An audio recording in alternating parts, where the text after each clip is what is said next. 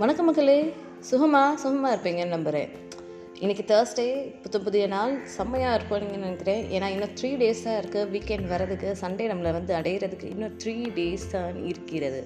Thursday Friday and Saturday அதுக்கப்புறம் Sunday jolly day இது எனக்கான நாள். நான் ஹாப்பியாக என்னோடய ஃபேமிலியோட ஃப்ரெண்ட்ஸோட ஜாலியாக அவுட்டிங் போகிறதுக்கோ இல்லை என்ஜாய் பண்ணுறதுக்கோ இல்லை வீட்டில் உட்காந்து சும்மாவே ரெஸ்ட் எடுக்கிறதுக்கோ அந்த நாள் எனக்கு தேவை அப்படின்னு சொல்லி மனசில் மைண்ட் செட் ஓட இன்னும் ரெண்டு நாள் தப்பாக இருக்குது நம்ம நம்ம நம்ம வாழ்க்கையை நம்ம ஜாலியாக வாழலாம். நமக்கான நாளில் சந்தோஷமாக இருக்கலாம் அப்படின்னு நினச்சிக்கிட்டே இங்கே பாருங்கள் நான் பேசிக்கிட்டே இருக்கேன் கோயில் கூவுது பாருங்க.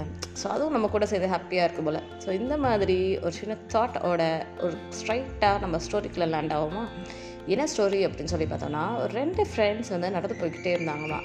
பட் சும்மா ரோட்டில் நடந்து போகல. ஒயாசிஸ் அதாவது ஒரு டெசர்ட்டில் துபாய் மாதிரி ஒரு பாலைவனத்தில் நடந்து போட்டு போயிட்டு இருந்திருக்காங்க. துபாய் சொன்னால் அது பாலைவனமாக இல்லை பட் அதுக்கு பக்கத்தில் இருக்கிற அலைன் அஜ்மான் அந்த மாதிரி எடுத்துக்கலாமே. ஸோ அந்த மாதிரி ஒரு நல்ல ஒரு பாலைவனத்தில் நடந்து போய்கிட்டே இருக்காங்க திடீர்னு வந்து நடந்து போயிட்டே இருக்கோமா ரெண்டு ஃப்ரெண்ட்ஸ் தான். ஸோ ஒரு ஃப்ரெண்டுக்கு வந்து என்ன ஆச்சுன்னே தெரியல.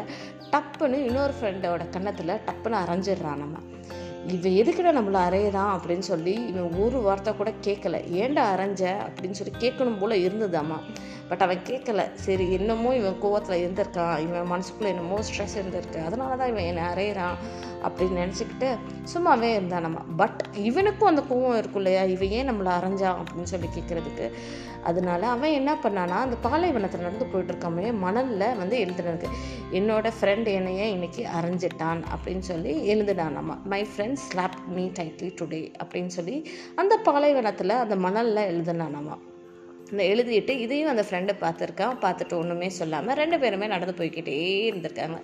சரிடா அங்கிட்ட ஒரு காணல் நீர் தெரியுது. அந்த ஒயாசிஸ் மாதிரி ஒரு தண்ணி இருக்கிற ஸ்பாட் தெரியுது.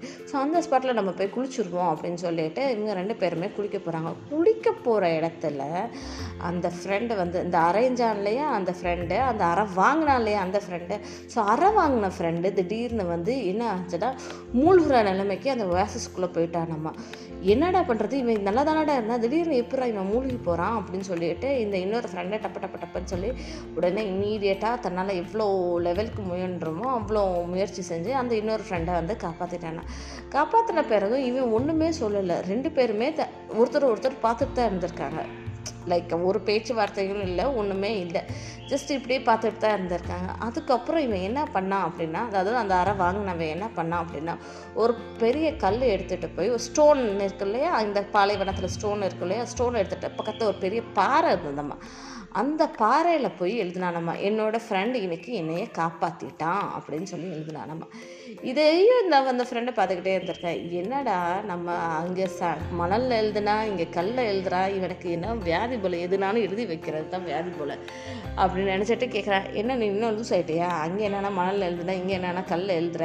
ஏன் நினச்சிட்ருக்க அப்படின்னு சொல்லி கேட்குறானா அப்போ அதுக்கு அந்த ஃப்ரெண்டு சொன்னானா டே கிறுக்கு பயலே.